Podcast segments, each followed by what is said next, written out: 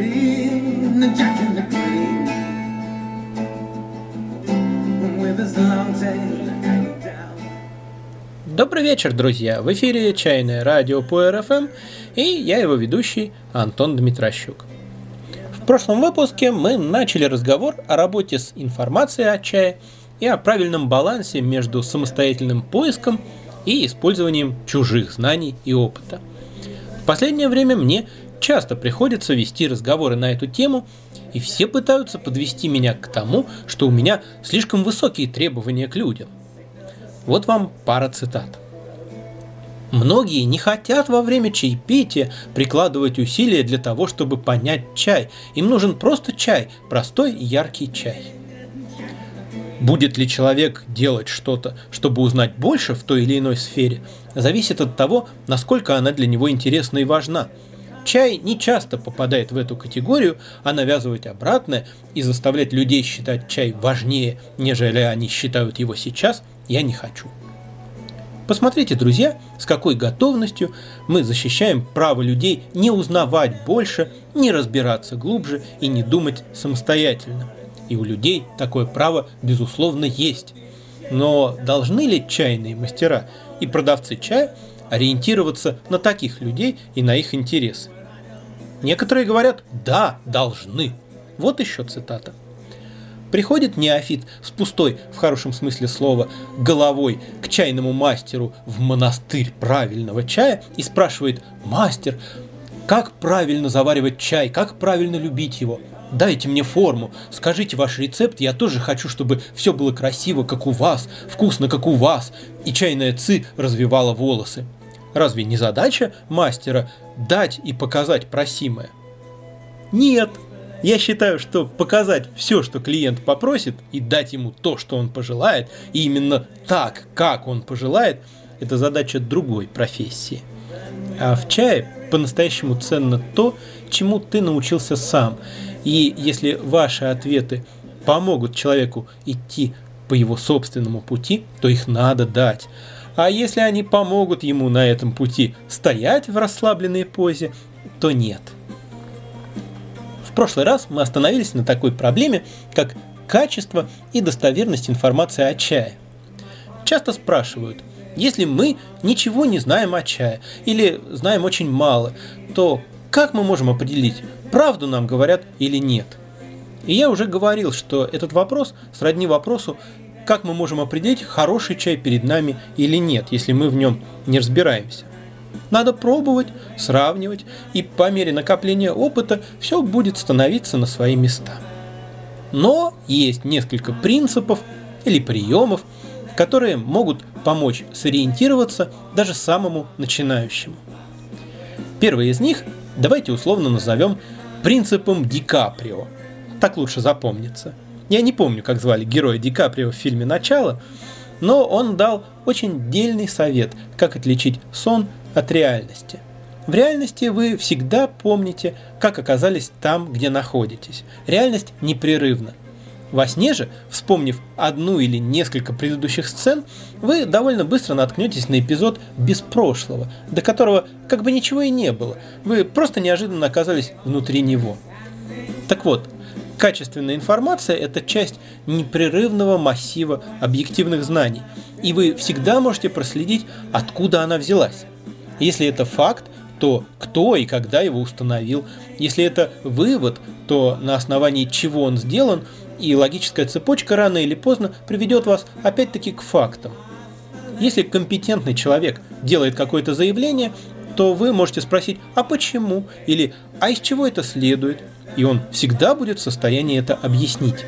Если же вы имеете дело с некачественной информацией и некомпетентным человеком, то очень быстро вы встретитесь с заявлениями типа «просто так надо», «просто так положено», «потому что я так сказал» и тому подобное.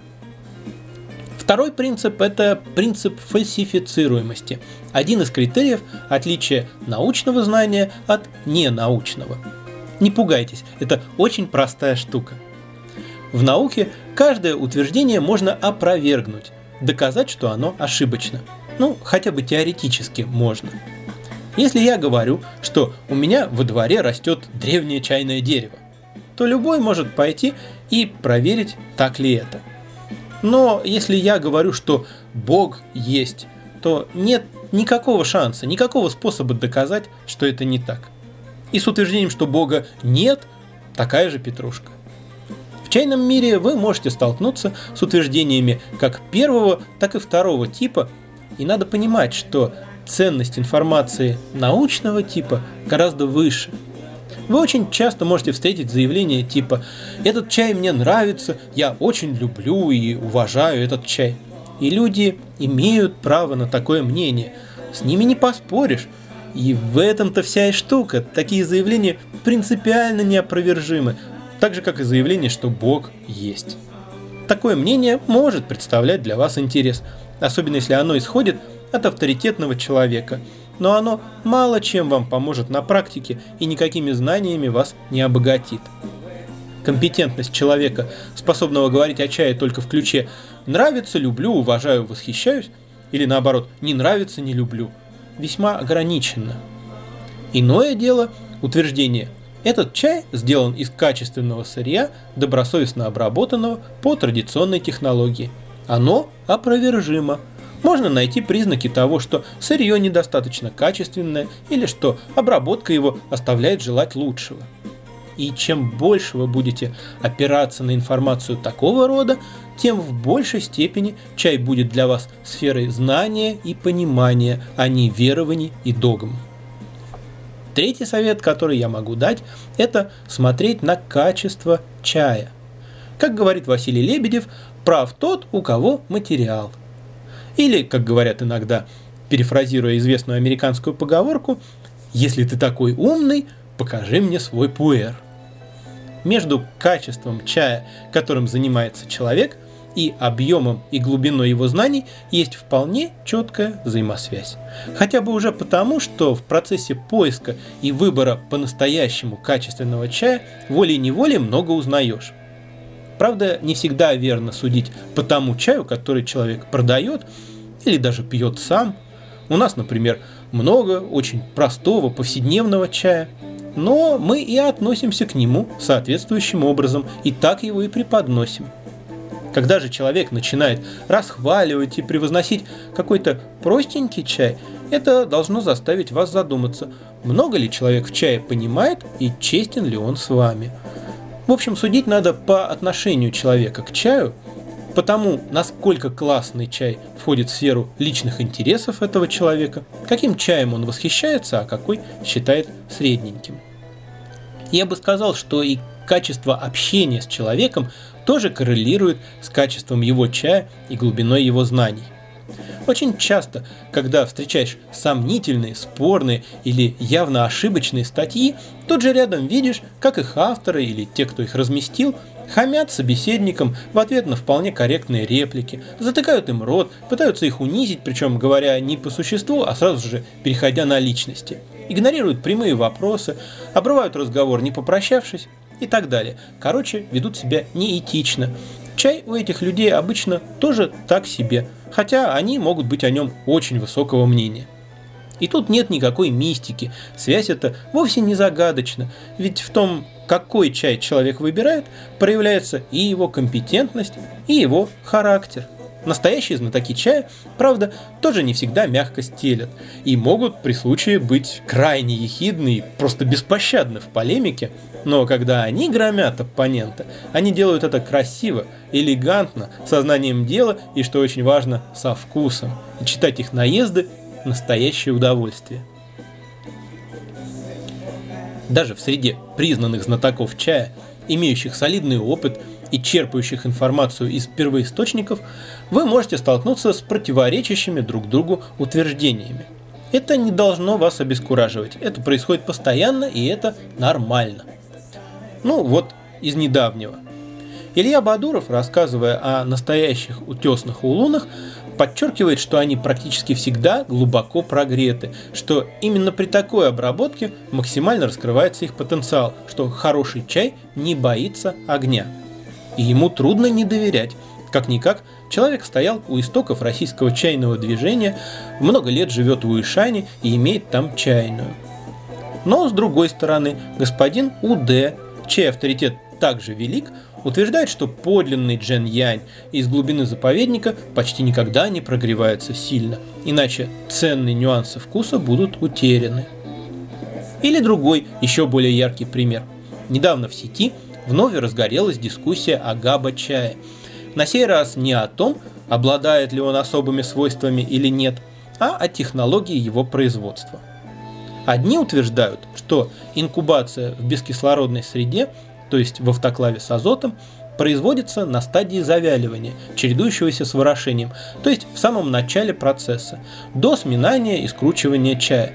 Поэтому габа-чай может быть только улуном, ну, условно говоря, улуном, поскольку его технология очень уж специфична. Никаких красных, а тем более белых габа-чаев быть не может. Другие говорят, что это инкубация в азоте, в результате которой в чае образуется большое количество гамма-аминомасляной кислоты, проводится уже после скручивания и фиксации, перед финальной обжаркой, то есть с практически готовым чаем. И те, и другие занимаются тайваньским чаем профессионально и вроде бы видели все своими глазами. Как же так? Ну, как минимум, это должно навести на мысль, что бывает, или, по крайней мере, бывало, и так, и эдак. Я поразмыслил над биохимией превращения глутаминовой кислоты в гамма-аминомасляную, и мне стало понятнее, почему теоретически может быть и так, и эдак. Но это отдельная тема. В данном случае я хочу лишь показать, каким относительным и неполным в большинстве случаев является чайное знание. В одном из следующих выпусков я расскажу о том, как я пытался выяснить, всегда ли чай делается только из камелии китайской или иногда и из других видов камелии тоже. Это было настоящее детективное расследование. Сформировать полную, ясную и однозначную картину наблюдаемого явления – это очень понятное, очень естественное для человека стремление. Но далеко не во всех областях оно осуществимо. Взять исторические знания. Обыватель воспринимает историю как набор фактов. Так проще. Но профессиональный историк знает, что, собственно, фактов очень немного, а основное содержание истории составляют их интерпретации, трактовки и версии. И нет даже смысла говорить о том, какая из версий истинна. За рабочую модель истины принимается вся совокупность более-менее аргументированных версий. Этому и учат историков в ВУЗе. Историк, оканчивающий ВУЗ, должен не столько твердо знать исторические факты, сколько уметь создавать и самостоятельно опровергать самостоятельно созданные же исторические гипотезы. Это и есть историческое мышление. Или еще более наглядный пример. Притча про слона и слепых мудрецов – которым слон представлялся то в виде колонны, то в виде тряпки, то в виде веревки, в зависимости от того, за какую часть слона держался каждый из них. Вот примерно так и с чаем. Слон есть, и его можно изучить целиком, но он большой, и на это потребуется несколько десятилетий непрерывного труда, безвылазного пребывания в Китае и соседних странах и постоянных путешествий по ним. Мало кто на это готов а тем, кто, как и я, не готов, остается довольствоваться лишь приближением к этой картине, медленным собиранием этого пазла и постоянной его перестройкой, как только обнаруживается не вписывающийся в текущую картину фрагментик. Поэтому, когда вы слушаете очередного мудреца, полезно понимать, за какую часть слона он держится, с какого ракурса он обозревает чайный мир. Это поможет вам верно оценить его слова – Легко заметить, например, что те, кто занимается высококлассным чаем, подчеркивают разницу между настоящими даньцунами и плантационными гуандунскими улунами, между шеном из сырья с деревьев и с кустов. Говорят, что жизнь не так длинна, чтобы тратить ее на кустовой чай. Им важно, чтобы люди чувствовали и понимали эту разницу – а те, чей бизнес построен на чае массового потребления, редко говорят об этой разнице. А если уж приходится, то стараются размыть ее и сделать неясной. И для этого при желании тоже можно найти аргументы. то есть на то, как человек подает информацию, оказывают влияние исповедуемые им ценности. И, вероятно, для вас будет более актуальной и полезной информация, исходящая от того человека, чьи ценности вы разделяете, с которым вам по пути. Хотя еще лучше хотя бы время от времени смотреть на чайный мир с разных сторон. И в этом плане очень полезными оказываются зарубежные источники – Российское чайное сообщество не является на общемировом фоне отсталым, скорее уж наоборот. Но в нем успел сформироваться некий чайный мейнстрим, определенная система убеждений и взглядов, которая не очень охотно принимает плохо согласующиеся с ней факты. Вся информация доступна, но не вся информация оказывается востребованной в России, перепечатывается и транслируется российскими источниками информация о чае в российском секторе интернета оказывается просеянной, прошедшей определенный отбор. Так что статьи с зарубежных сайтов и блогов, даже не обладая такой уж большой информативностью, порой воспринимаются как глоток свежего воздуха, а иногда расставляют все по правильным местам. Простой пример. В российском интернете встречаются только отдельные, обрывочные сведения о чае из камелии далийской, камелия талиенсис – и они вызывают закономерное недоверие. А за рубежом такие упоминания регулярны и системны. Или другой пример. Меня всегда удивляло, почему никогда не говорится о культиварах, то есть ботанических сортах пуэрных растений. Ведь пуэр предельно детализирован. Его любители интересуют не только завод, название рецепта и год выпуска, но иногда даже номер партии – География изучена не то что до уездов или гор, а до отдельных склонов, деревень и садов. А вот ботаническая принадлежность террасных посадок никого не интересует. Странно же? Но это в России. А в зарубежных блогах можно встретить, например, фото с подписью. На плантациях вблизи этой деревни выращивают в основном юнкан 10 хао. При этом не стоит бояться языкового барьера. Английский язык не так уж сложен – я вот никогда в жизни его не учил, но худо-бедно с простыми английскими текстами справляюсь. В наше время, вооружившись интерактивным переводчиком, с этим может справиться любой, было бы желание. Учтите еще, что английский не является родным для многих авторов зарубежных ресурсов, для чехов, словаков и так далее. И пользуясь им, они выбирают самую простую лексику, так что читать их совсем не сложно.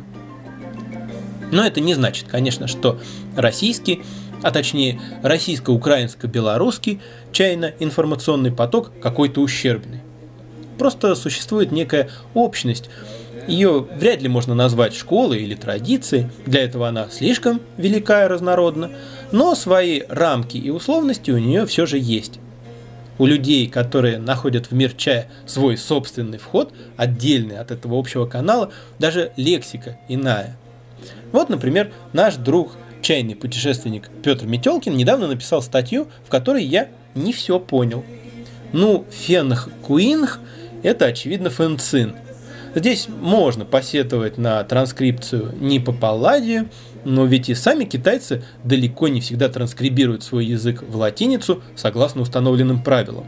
Добрый десяток вариантов надписи «Цидзибин» можно встретить на обложках пуэров – а вот что такое золотой зародыш из этой статьи, остается только догадываться. Причем это наверняка не какой-то неизвестный сорт. Просто в российском чайном мейнстриме его принято называть как-то иначе. Но я небольшой любитель зацикливаться на том, что как называть правильно. Гораздо важнее, чтобы люди понимали, что стоит за словами, и могли понять друг друга. Например, не так давно к нам зашел новый гость, называющий уишаньские и гуандунские улуны красными улунами. Для нас это было непривычно, мы с таким впервые сталкиваемся. Когда мы говорим красные улуны, то обычно имеем в виду красные чаи из традиционно улунского сырья.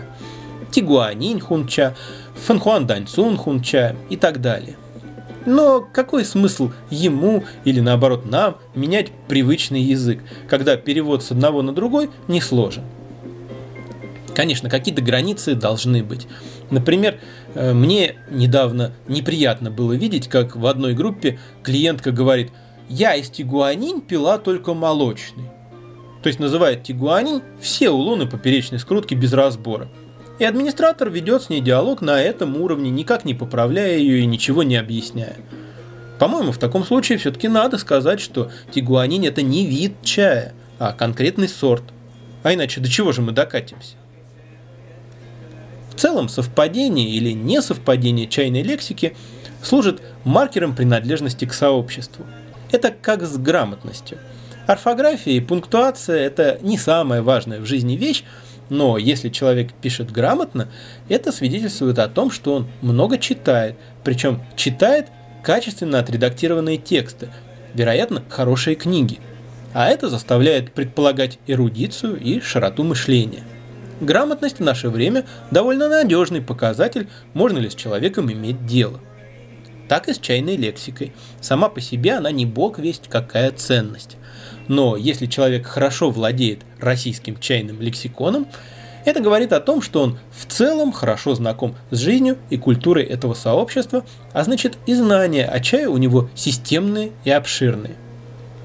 С другой стороны, человек, речь которого выдает иные чайные пути, может знать что-то такое, на что в российском мейнстриме не принято обращать внимание. Общаться с такими людьми с нестандартным взглядом на чай бывает тоже очень интересно. В заключение я хочу вкратце ответить на несколько вопросов, которые чаще других можно встретить в чайных группах и которые частенько присылают мне в личку. Видимо, они важны для многих. С большим отрывом среди них лидирует гадание по фото. Когда присылают фото пакетика с чаем и фото сухого чая и спрашивают «Люди добрые, расскажите, что это у меня за чай?» Что самое смешное, еще чаще присылают только фото пакетика. Друзья, на пакетике могут быть напечатаны какие-нибудь иероглифы, но в абсолютном большинстве случаев они никакого отношения к его содержимому не имеют. Чай и пакетики в Китае делаются отдельно. На пакетиках любят печатать названия самых популярных чаев. Чаще всего Дахунпао и Тигуанинь. Но расфасовать в них могут что угодно. Если на завалявшемся у вас пластиковом пакете написано «С Новым годом», это же не означает, что в нем должен лежать новогодний подарок. Иное дело, если вам попался в руки фирменный пакетик, или если на пакете есть наклейка производителя или продавца и название написано на ней. Вот это можно и перевести. Хотя и в этом случае нет гарантии, что этот пакет не используется повторно для другого чая. Что же до вида самого чая, то по нему, как правило, можно только строить предположения. Очень мало сортов чая имеют характерный внешний вид. Пожалуй, только тайпин хаукуй ни с чем не спутаешь. Допустим, выразительная внешность у лундзина, но его нельзя с уверенностью отличить по фото от дингудафана. Очень много похожих друг на друга улунов и красных чаев.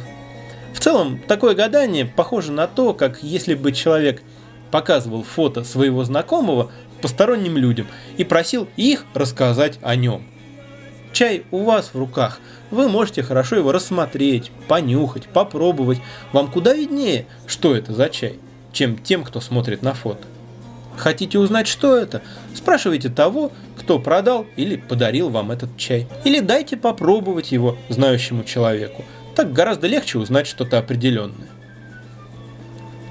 поразительно часто стали спрашивать, можно ли пить чай беременным, если да, то сколько, можно ли пить чай маленьким детям, из какого возраста и так далее.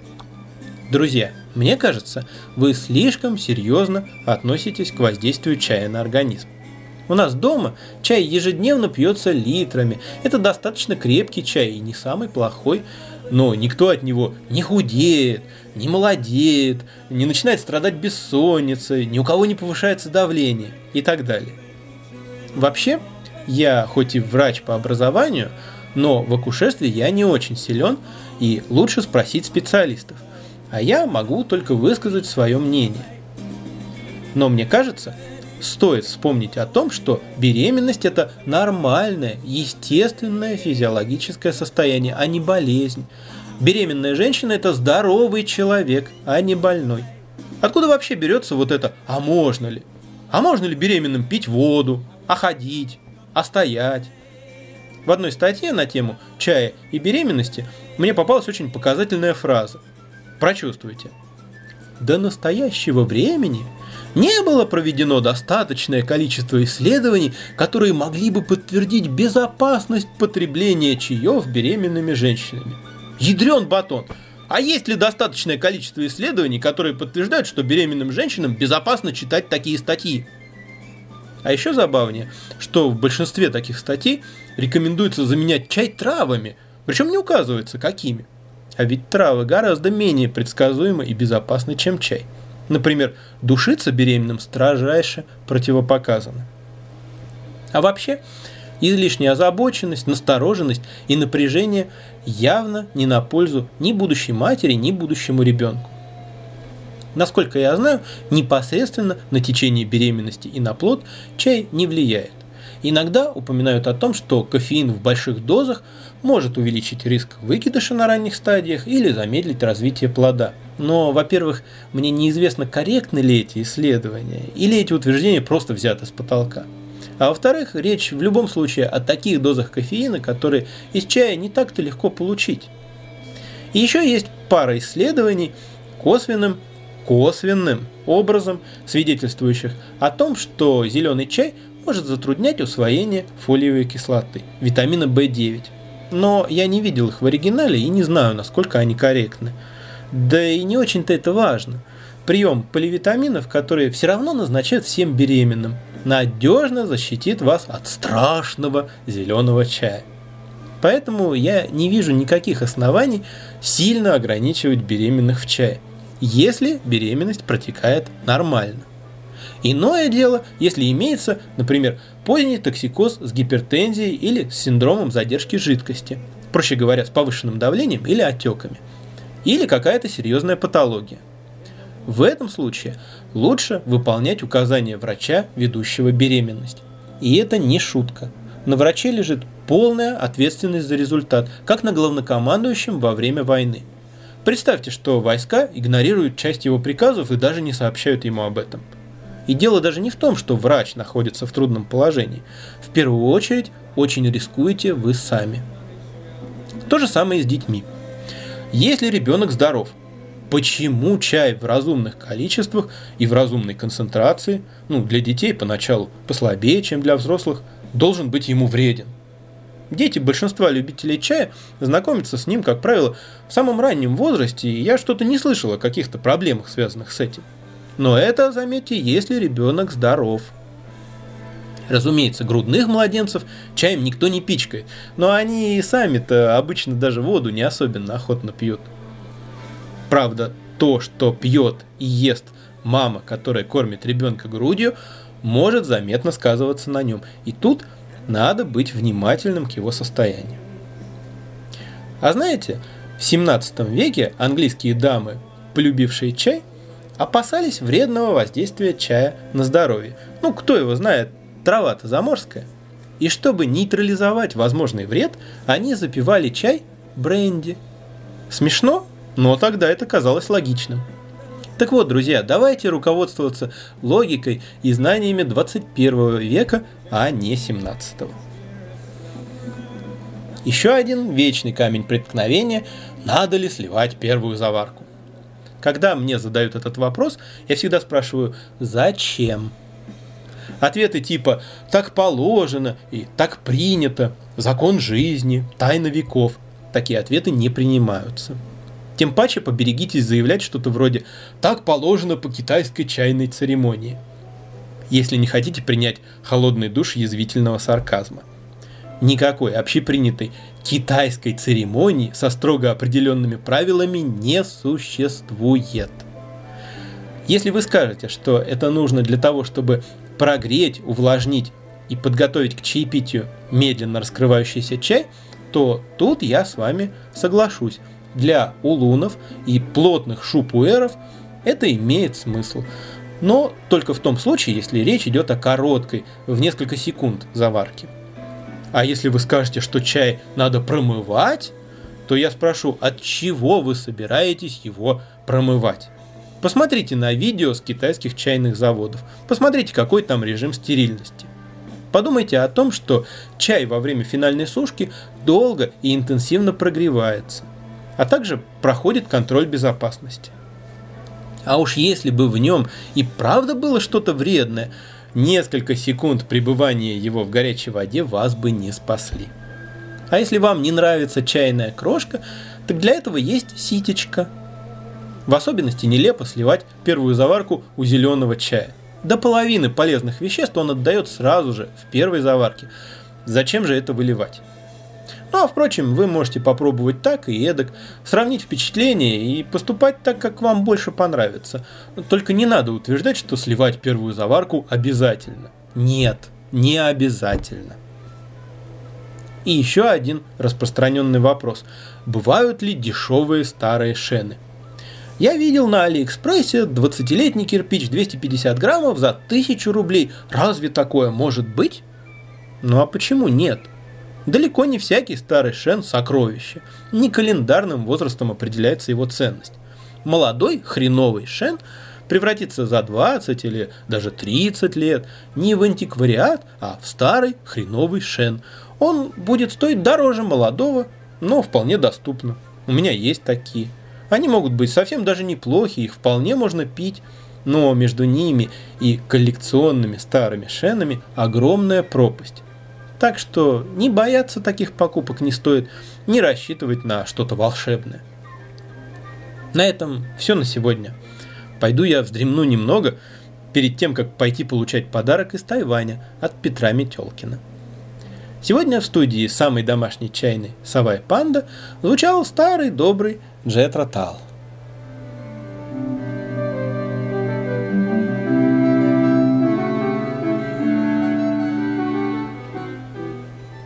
На этой неделе в Китае отмечается Новый год. И поэтому вот вам напоследок современная китайская новогодняя песенка. До новых встреч, друзья, и всего вам чайного!